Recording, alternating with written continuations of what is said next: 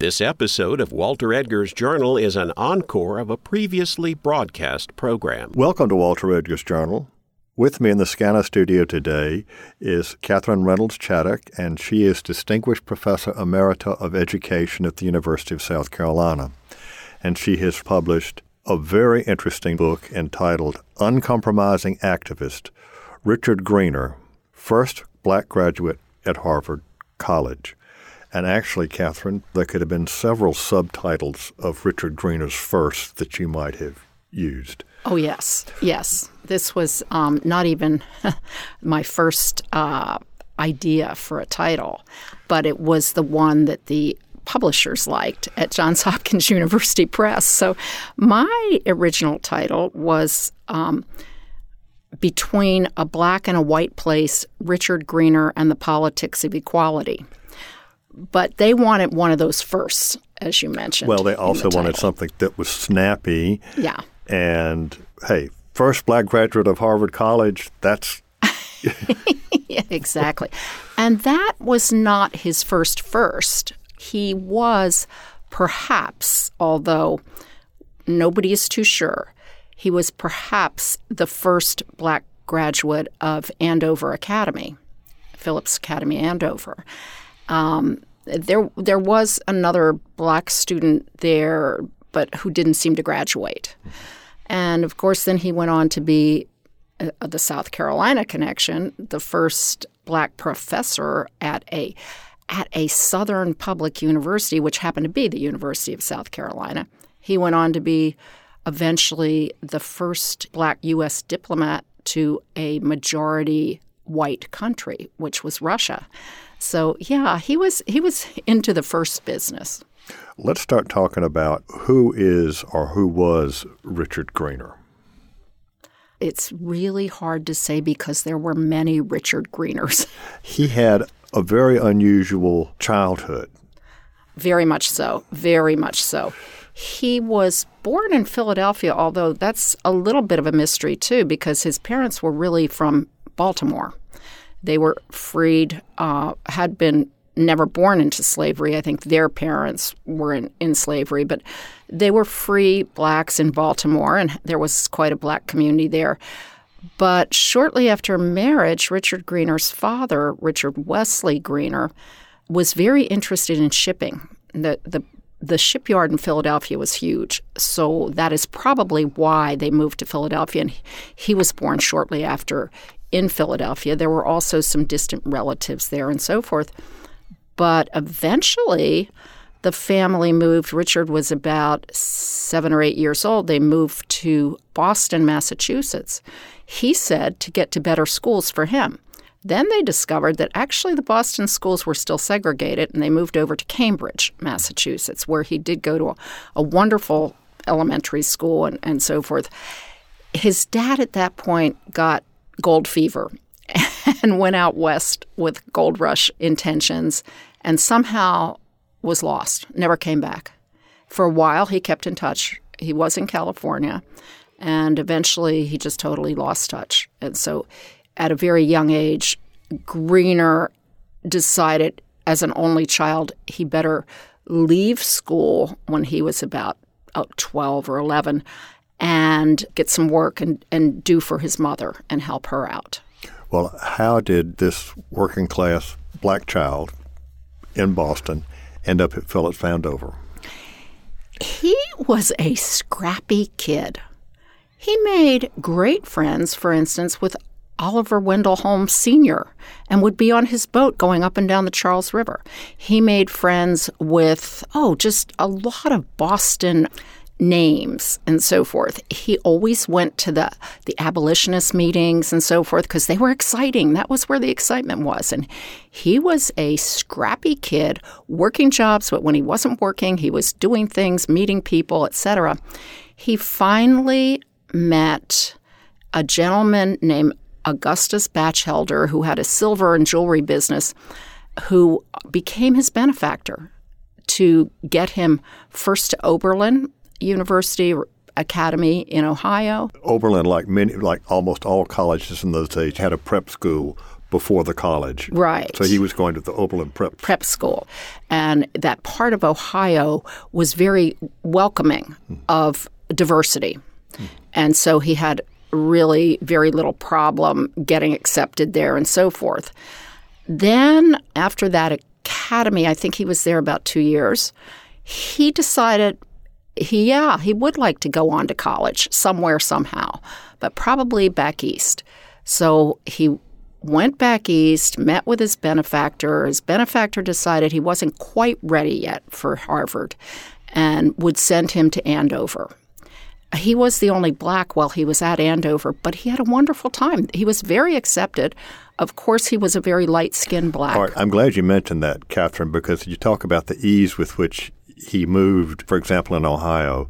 He was very light skinned, which was an issue that he had to wrestle with all his life. And quite frankly, sometimes he used that to his advantage. Absolutely. I mean, there's no doubt about the fact that if you're going to get a sort of a, what would be considered a white person's education, an Andover and Harvard education, you're probably going to have an easier time with just people's acceptance, people's, you know, thinking you can do it. Uh, sometimes people not noticing that you were even actually, or not being sure that you were a black person. Maybe you were multiracial, whatever. Probably a lot of people were. So, yeah, I, I think that for issues of acceptance and so forth, that was good. It turned out that for issues of identity internally, for him, that wasn't always the greatest. I mean, some you could be still a little too black for the whites, but you could also be a little too light for the blacks, and a little suspect about being light skinned and having a white man's education. Later on, his wife and children did pass for white. Absolutely. that's a later part of the story.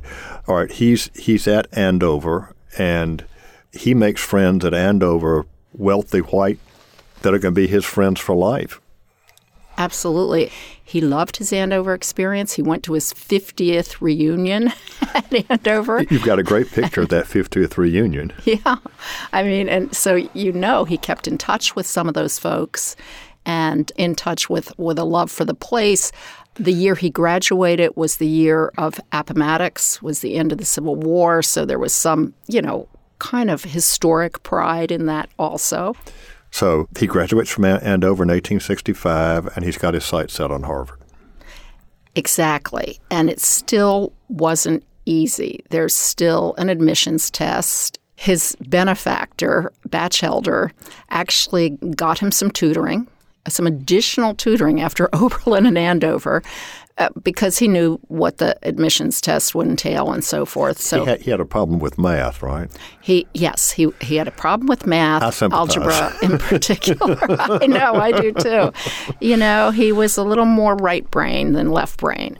And as we know later, he became such an orator and a speaker and, and so forth. But uh, actually, one of his tutors was George Her- Herbert Palmer, eventually the Harvard philosopher who became so well known. And he um, he worked hard to to get that that test passed. The president of Harvard at that time, Thomas Hill, was also very interested in sort of trying this experiment, as he called it. You know, let's try this experiment. He kind of wanted it to work. There had been one other admittee who was African American to Harvard College several years before, but that that boy actually um, got sick and passed away before he ever entered Harvard. So really, Greener was the first entrant to Harvard College. There had been a African American at the medical school, and so for the you know the graduate school at that time, that was mostly. Um, Mostly working with doctors off campus and so forth. So that was a little easier for them. These people weren't in residence halls and so forth. So Richard Greener was truly the first to, you know, board in a residence hall and so forth. I think it was fortunate that he had lived in Cambridge. His mom lived in Cambridge. He didn't see much of her those years, but you know, he, he kind of knew the place. There was some comfort in that, no doubt. But now they assigned him to a single room, didn't they? Yes, they did, at least until I think eventually somebody he knew at Andover uh, got in to Harvard when Greener was a sophomore, and, and then he was he roomed with that gentleman. But yes, his freshman year, he was a little bit isolated, shall we say. And he had to repeat his freshman year. He had to repeat it. He didn't do well in math. And it was sort of one of these shall we ask him to repeat it or shall we just expel him? And again, President Hill kind of helped influence the faculty to say, let's give him another chance if he's willing to. At first, Greener didn't want to because he knew the expense. Oh my gosh, it's one more year for my benefactor. But the benefactor didn't mind and said, no, no, no, don't worry about it. As we look at, at Greener's career, he was a pretty prickly individual. Absolutely. Self confident to and, the point of being so prickly. This, yeah. So this idea of I've got to repeat is something of an insult. I think so. I think while he wanted to succeed, if he wasn't going to succeed pretty quickly, he would sort of say, Oh, I'm not going to do that anymore. I'll do something else. It's just like at one point he had thought he would become a silversmith and he worked, you know, in an engraving office and they weren't, the, the, at one point somebody criticized his work and he left. You know? so, and he left the idea of becoming an engraver. He does repeat his freshman year, and from then on, the Harvard experience, the experience and the experiment works. Absolutely. He he won some writing contests and, and awards and so forth, and I'm sure that helped uh, him be a little less prickly about the whole thing. And he um, joined some clubs and so forth and, and you know had a few friends on and off campus and so he he finally sort of felt part of things. And very early on in addition to the writing awards he gained something of a reputation as an orator a debater. Yes absolutely. And he actually sort of got his first experience in that at Oberlin, he started, you know, doing some, oh, I want to be part of this debate thing, this debate team, this debate club, et cetera, et cetera. So I think he started realizing that was a good thing for him, that, that people admired what he did in that area. And that stuck with him all his life. When he graduates from Harvard, all of a sudden, ooh, what am I going to do with myself? This was a really interesting point that that whole graduation of an African American from Harvard kind of makes. It was one thing to get an African American into Harvard and through Harvard. Quite a different thing to get an African American into a type of profession that you would think Harvard people would go into. It and and that was a learning experience even for me too. That you could be this wonderful first, but it didn't get you to where these elite men who graduated Harvard and went into their father's law firm or went on to medical school or went into their father's finance office or whatever. And he didn't have that opportunity. So his first job was as a teacher, a school teacher actually high school teacher in Philadelphia, where what the principal of the school was a woman who had been at Oberlin when he was there, Fanny Coppin. So he got that opportunity and he took it. I mean, it was, you, you, don't think, oh, you go all the way through Harvard to be a school teacher. You could probably do that at another school that wasn't as expensive or something. But that's that's what was available.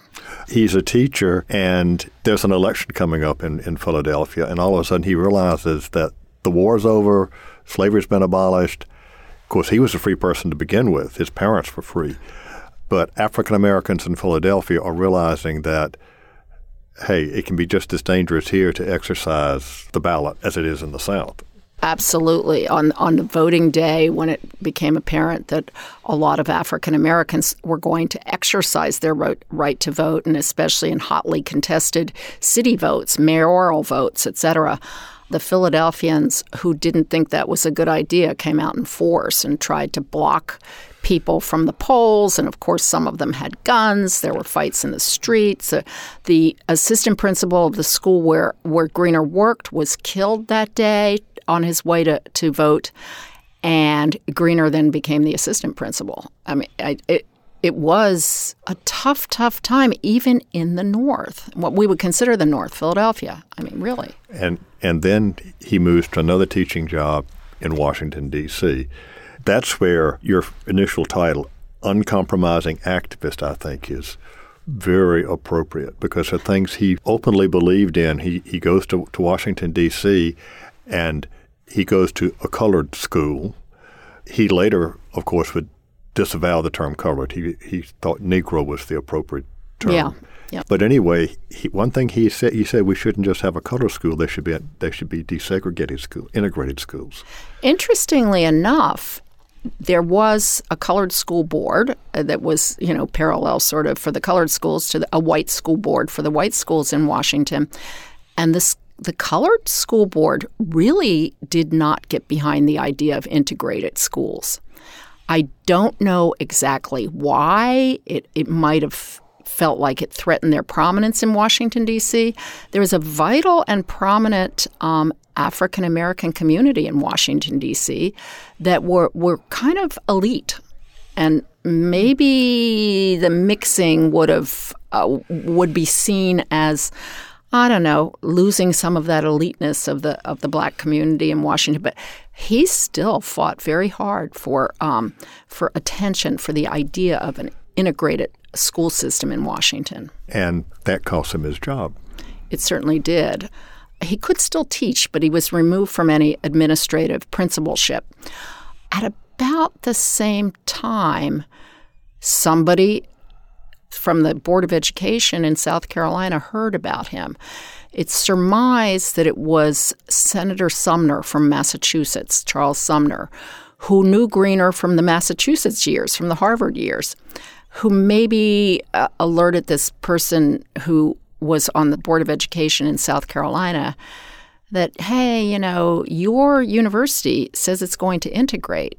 Why don't you also integrate the faculty? And if Sumner got any encouragement, he certainly would have maybe suggested Greener as someone who could do that. You mentioned something that most folks don't realize. At the South Carolina College or the University of South Carolina, the only public state university that desegregated its students, its faculty, and its board of trustees during Reconstruction. Right, exactly. The board of trustees was majority black, I think, by one person. Mm-hmm. And of course, the student body was slightly majority black in during Reconstruction, about 1873 to 77.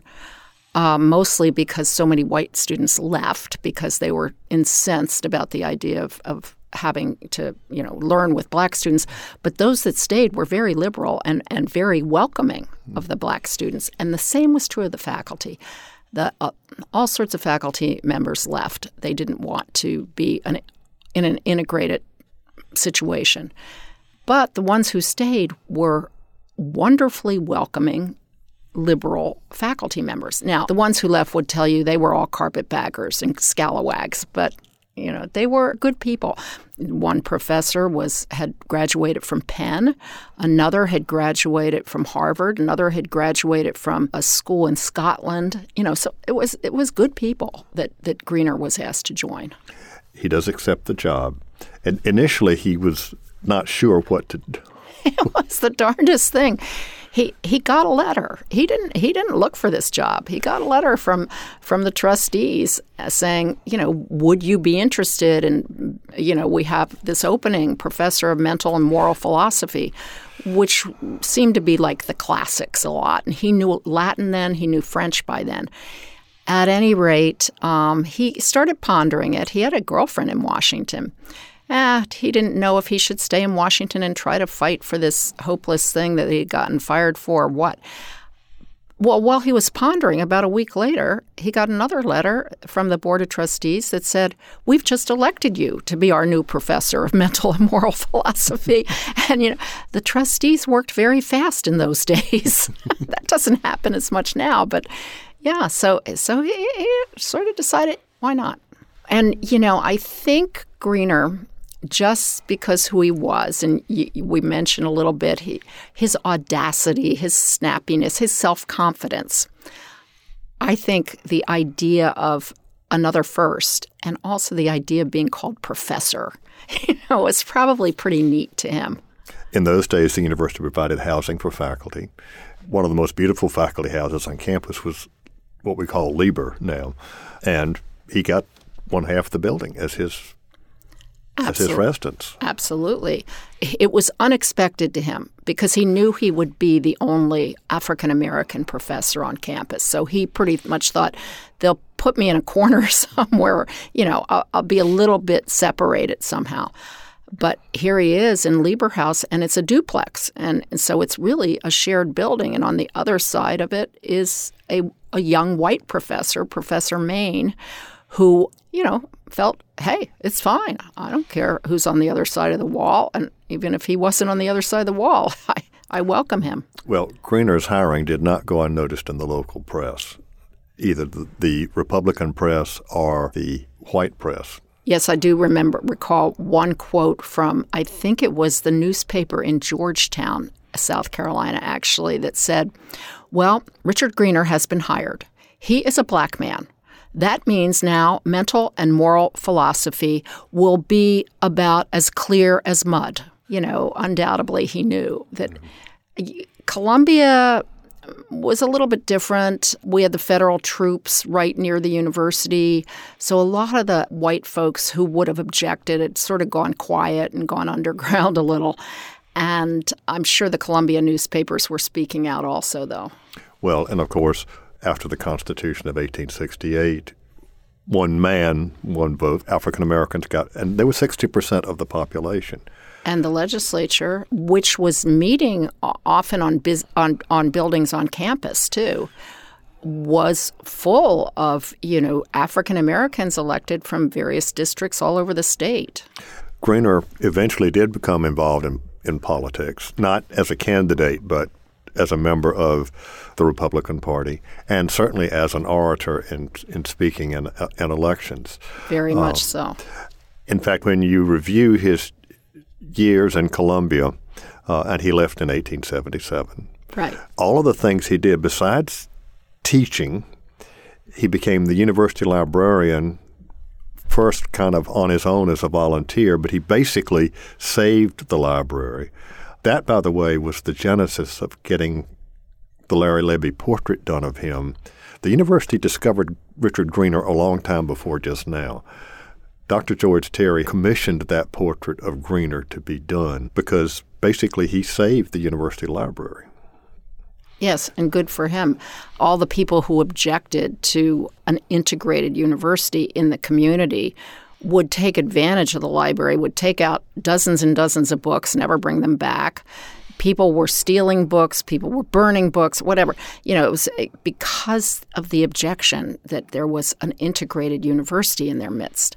So when Greener became the sort of what we would say now the interim librarian, after the librarian kind of disappeared in the middle of the night, they people worried he was he was a white person with a a very you know liberal attitude toward blacks, and people worried about the Ku Klux Klan or well, whatever when he disappeared. He also was a pretty sleazy character.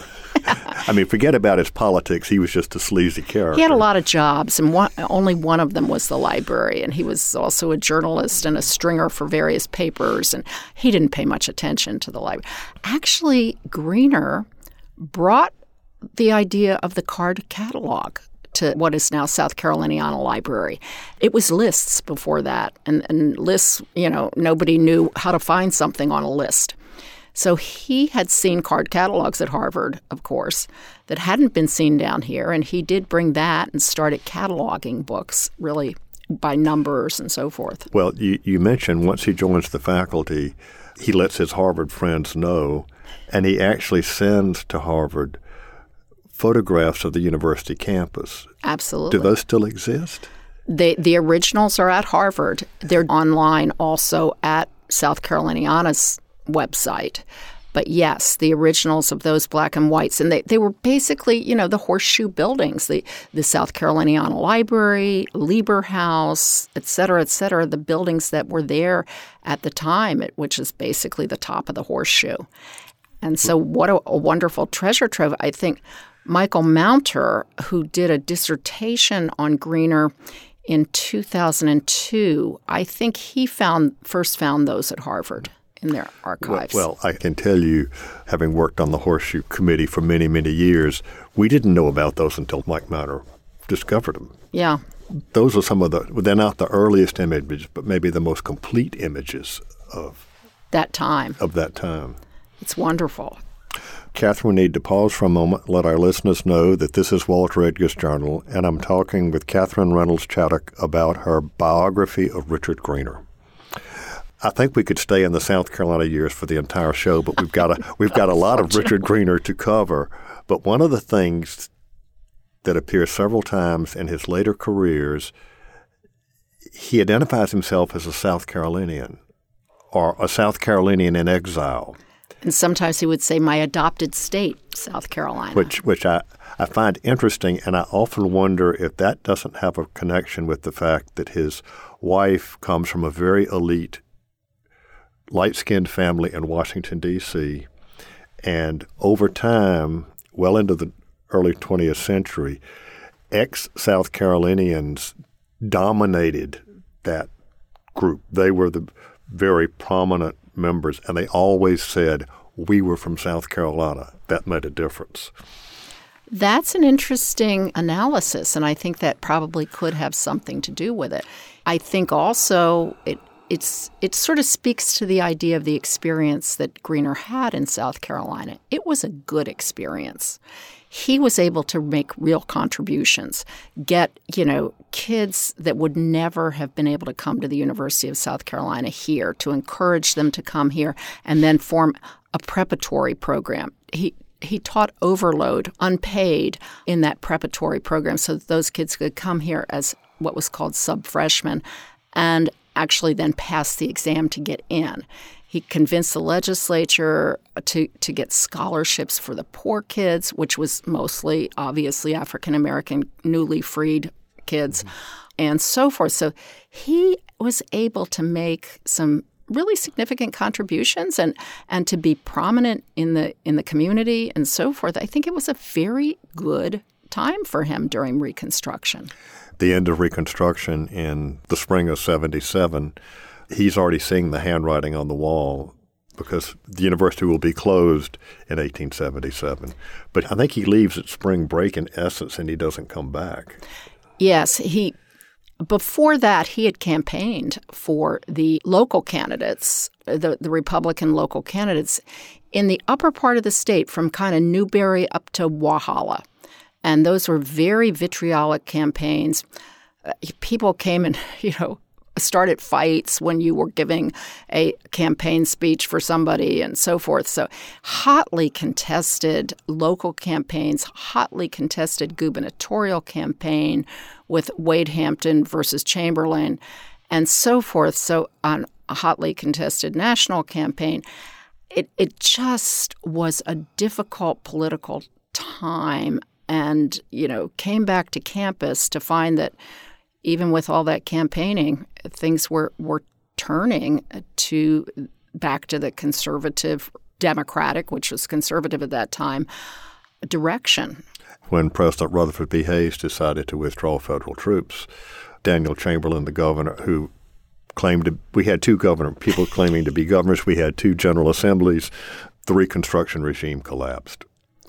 Yeah, well, federal troops were pulled out. They had been pulled out already in a lot of the South, but Rutherford Hayes made a deal in order he he he lost the popular vote, but in order to get the electoral college vote, he promised that he would get the federal troops out of the rest of the South, which included South Carolina.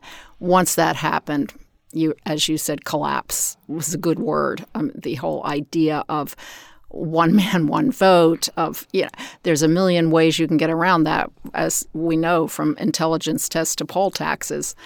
It, that that whole idea of uh, equality collapsed. And so Greener leaves, and what does he do? Where does he go now? Go back to Washington? Yep, he sure did by this time he had one child. He had had two ch- children while here when he after he married. Um, one did not survive much past infancy. Another went to Washington with him. They did live near um, his wife's mother, his wife Genevieve's mother, in Washington. And Greener started job hunting, and job hunting in Washington in those days was patronage. And he had campaigned, and so that was good. He had, you know, been involved, people knew him, and he finally did get a job at the um, Department of Treasury as a clerk in the Treasury Department, and he was happy for it. While he was at University of South Carolina as a professor, he also got his law degree. So he decided while being working for the Treasury to start looking for jobs in, in the legal world also. And this is where he links up at, at Howard University. And the law school there was kind of there, but it really wasn't a part of the university. It was. Yeah, it was in a different building. It was a, it was a pay your. They depended upon student tuition, and that was it.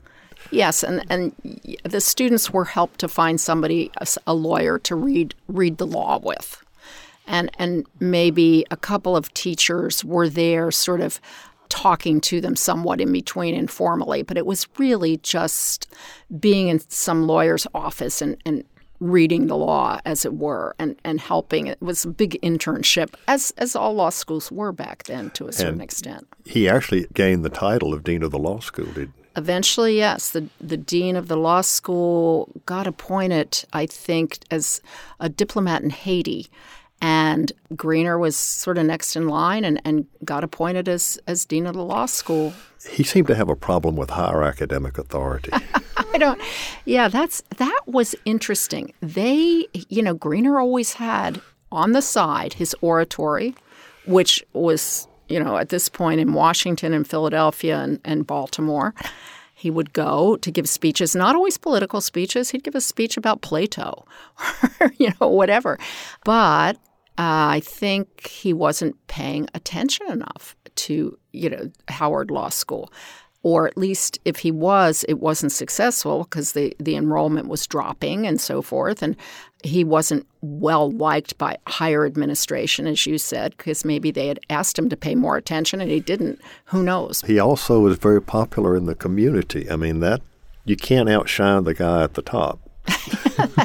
Maybe that was some and, of and it. He, yeah. he, he also was, again, writing letters to, like to the editor and essays and what have you, promoting integrated education.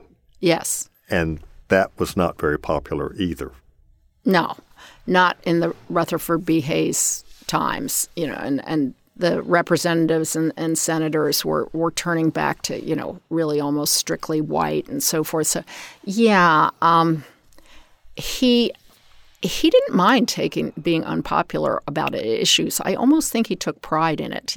But Greener did do some legal work for for various folks and did catch the attention of some people, including, you know, at one point he had known General Grant and had all gone to the White House several times to to promote some things with Grant and so forth, some various legislation that would benefit the blacks and so forth. So he yes, could yes. call himself a Grant acquaintee. Yes, he was very outspoken in terms of promoting the first Civil Rights Act.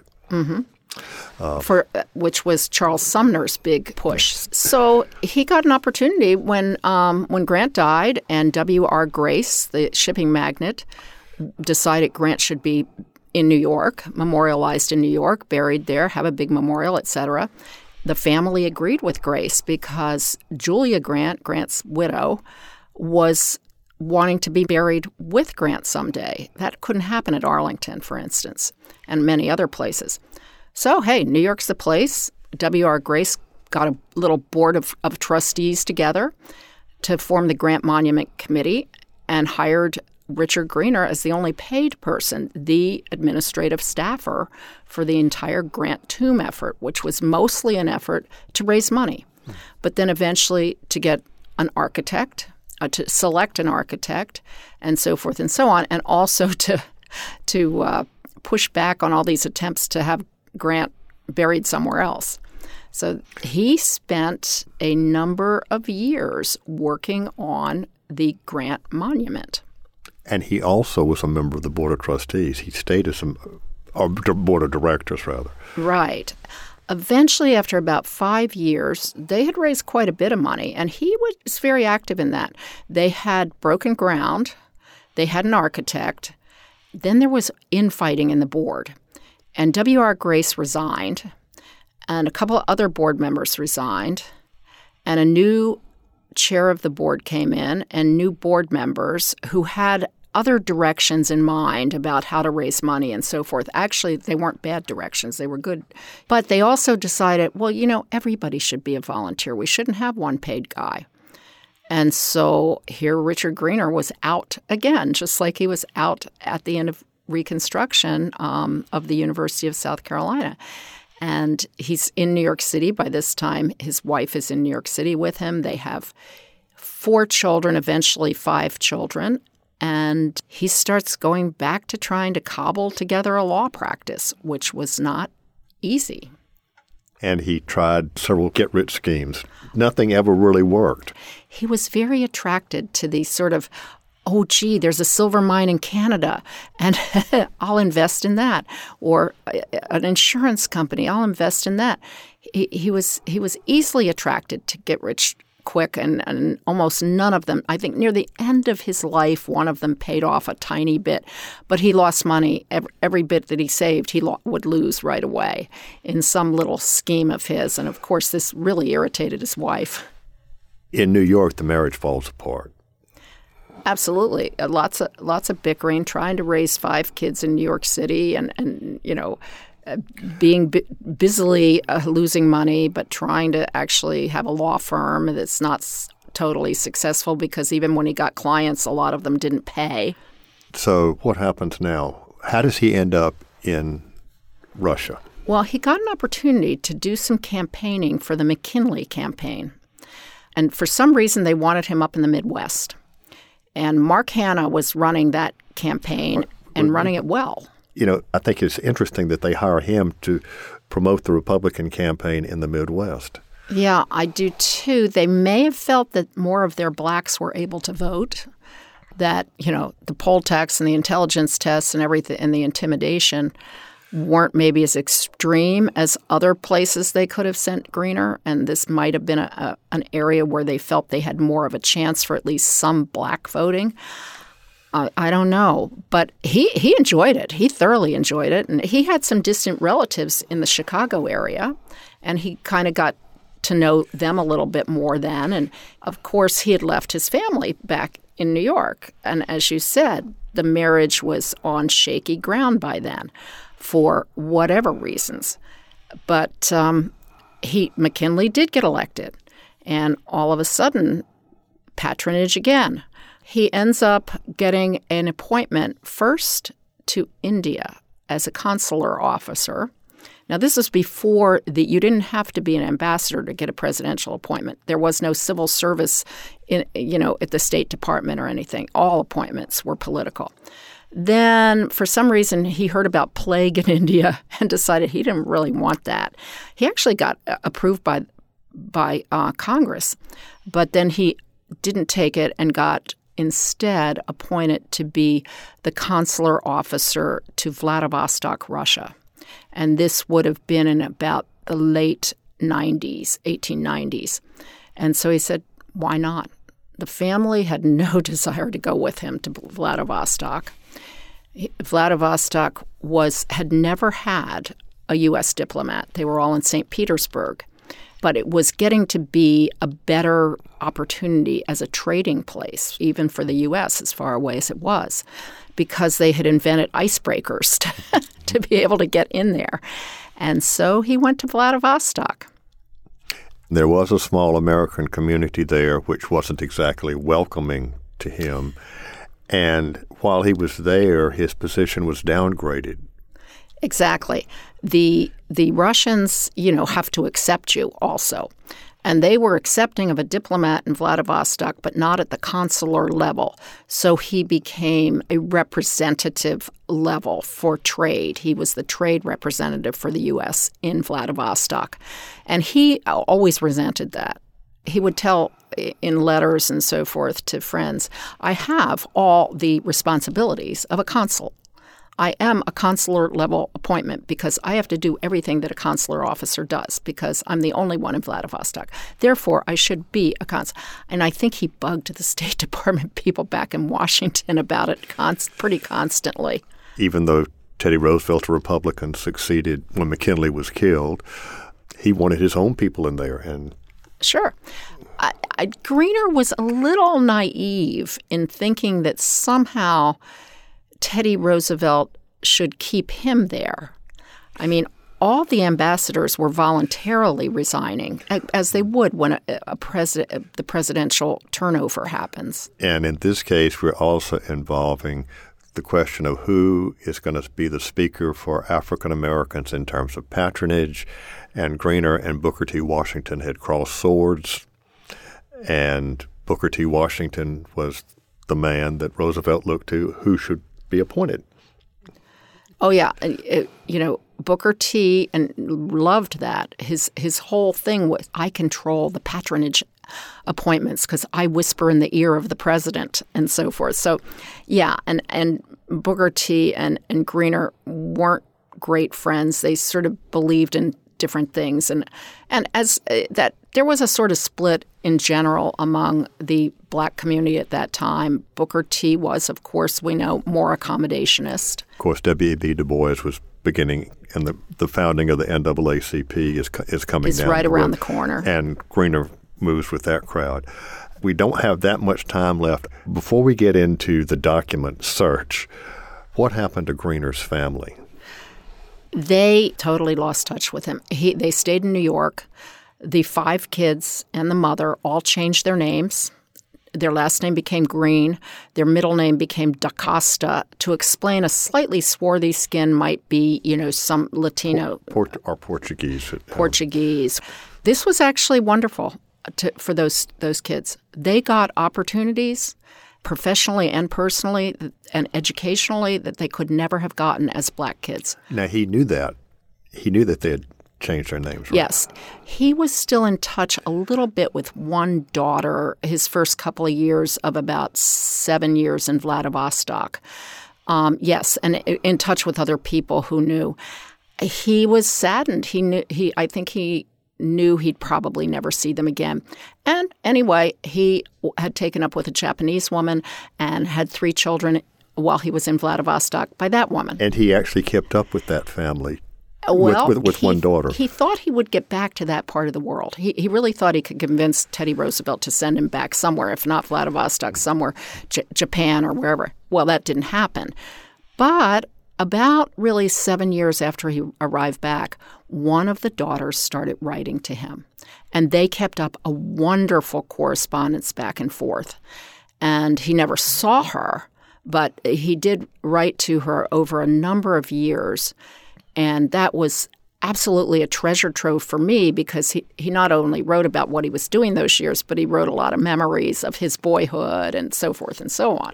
And those letters were in the possession of his granddaughter, who I met in, in, her house in Connecticut and talked to her. And I photographed all the letters. And I thought, this is good. And I told her, gee, you know, I'm sure someday we'd love to have those at the South Caroliniana Library and the archives of the university. Well, this past February, when Evelyn Bausman is her name, when she came down for the unveiling of the Greener statue on University of South Carolina campus, she brought them with her and gave them to the archives at the oh, university. That's, that's, it's that's, fabulous. That, that's incredible. Well, you opened your introduction with the steamer trunk that was found in a house about to be demolished in Chicago. And in that trunk were Richard Greener's Harvard graduation diploma and his law school diploma from the University of South Carolina. But there were also other documents that those two things got saved, and I know where they are. We've we've got the law degree, and Harvard's got the right the other one. But what the trunk was full of documents. What anybody know what happened to the rest of I that? know one document. Actually, I had finished the book when I I found online one document from some organization like the Order of the Dragons or something like that. Actually, his membership diploma of that went back to them eventually. So that was there. His license to practice law in South Carolina was also there. But, and there were some books that uh, had gotten very moldy. For some reason, the documents were on top, had suffered some, but you know nothing like the books and so forth underneath. They were in a house that was six miles from where he lived in Chicago in the late in the last fifteen years of his life. Nobody knows how they got there, and a wrecking crew that was demolishing the house uh, finally went through the house one more time, and a gentleman named Rufus McDonald of the wrecking crew said, We should take this big trunk out of the attic. Everybody said, No, no, no, no, no. It's too big to move. So he brought in a paper bag and stuffed as much as he could into the paper bag. So probably some of the items actually got left in the trunk also. But we always thought for many, many years that when he came back from Vladivostok, he landed in San Francisco and he was in San Francisco for about two days, and that just happened to be when the earthquake was of 1906. We thought everything was lost in the earthquake that he, he owned. But that was obviously not true. He had relatives in Chicago. Did he leave stuff there? He definitely left some things with those relatives in Chicago. And when he came back, he lived with them. Although the mother, who was more his age, was uh, deceased by then, there were three maiden aunts. One of them, Ida Platt, was the first black female lawyer in Chicago. And so this is so a- she was rather famous on, on her own right. Richard Greener, uh, we, have already mentioned, he came back from Vladivostok. He, he lived in Chicago. He did work some with W.E.B. Du Bois and the NAACP, but really from the letters that you were able to put together, I, I'm gathering he feels like his time is kind of past. It really was. It's worth noting. He visited South Carolina several times when he from Chicago um, when he first came back. He his his little adopted state he had to sneak onto campus at the university and sneak kind of sneak into South Carolina Library to see how his old library was doing and so forth. And when somebody asked him his name, he wouldn't give it to them. He basically said, um, I, uh, I, I, I, I worked here many years ago. Somebody shelving books started running toward him, going, "Oh, oh, it's you!" And he just had time to whisper in that gentleman's ear, no names, no names. He was afraid, you know, if they realized a black person was on campus, they'd somehow embarrass him and kick him off. Well, well, this is an instance where he was passing because he Sure. Because as a black person, he would not have been. and if it was convenient, he would. You know, he he would get on a bus. He wouldn't go to the the back of the bus unless somebody you know grabbed him and said, "Hey, I know you're black. Go back there." But that rarely happened, and so he he got little advantages like that. All right. You said he came back to South Carolina twice. Other than visiting the campus, what? He spoke at Allen and at Benedict. He spoke in Orangeburg at South Carolina State. He spoke at Avery Institute at a commencement and a commencement of a um, African American nurses college in Charleston that he really took an interest in. Came back, spoke at their next commencement the next year, and actually donated money to uh, to start an endowment for them. Now, see, that's interesting. Is he was so visible but coming back on campus, he was invisible. In the black community, he was still visible. And he traveled with one of the people he traveled with was the first black graduate of Johns Hopkins University and had become a famous mathematician. And the um, the Grimke brothers traveled with him some. So it was a little traveling group of, of well known blacks that came to South Carolina twice. And, you know, I don't think they had an agent, but somehow they were welcome to speak at wherever they could speak, which was generally the African American colleges and, and, institutes and schools. Katherine, I feel like we could talk about Richard Greener at least another hour or two. And as you said, so many firsts, but he had a very complicated life. Very much so. When he came back from Vladivostok in 1906, he really saw things had gone downhill. The lynchings, the Ku Klux Klan, impossible for blacks to vote. It was not a good experience. Okay, that is one footnote I want to bring back in because he and Frederick Douglass, who had been with whom he was close, split over this issue. He helped form an immigration group of African Americans who wanted to leave the South and go to the Midwest. And Douglass said, no, they need to stay put. This is all going to change. And Greener said, that's not going to happen. Right. And they debated this. Now, he did point out also that at the time that Frederick Douglass was saying, stay where you are, it'll get better, Frederick Douglass had never been south of Washington, D.C. And he was living on a big yeah. gated in a gated community in Washington, D.C. Right. But he had had his success with abolition. And so he, you know, that was fine. He continued to be an advocate, of course, of, of the black people, but but Douglass was getting older and, and Greener was the next generation, and then W.E.B. Du Bois was the next generation. I'm sorry, Katherine. Alfred's giving the wind up sign. Any last words for our listeners before we sign off today? Thank you. Thank you, listeners. And I cannot thank public radio enough and Walter Edgar enough. Thank you so much. Katherine Reynolds Chaddock, author of Uncompromising Activists, Richard Greener. Thanks so much for being with us today on the Journal.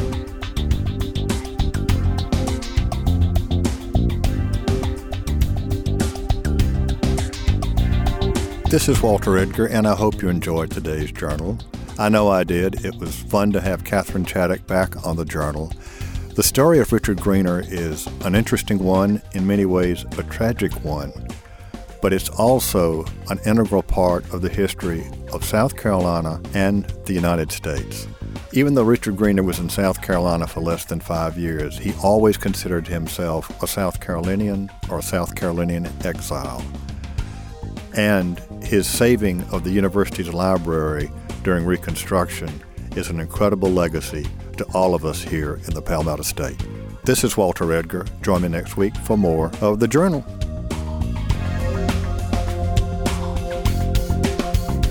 Walter Edgar's Journal is a production of South Carolina Public Radio. The producer and engineer is Alfred Turner. Production of this program is made possible in part by listener contributions to the ETV Endowment of South Carolina. The views and opinions expressed on Walter Edgar's Journal are not necessarily those of South Carolina Public Radio.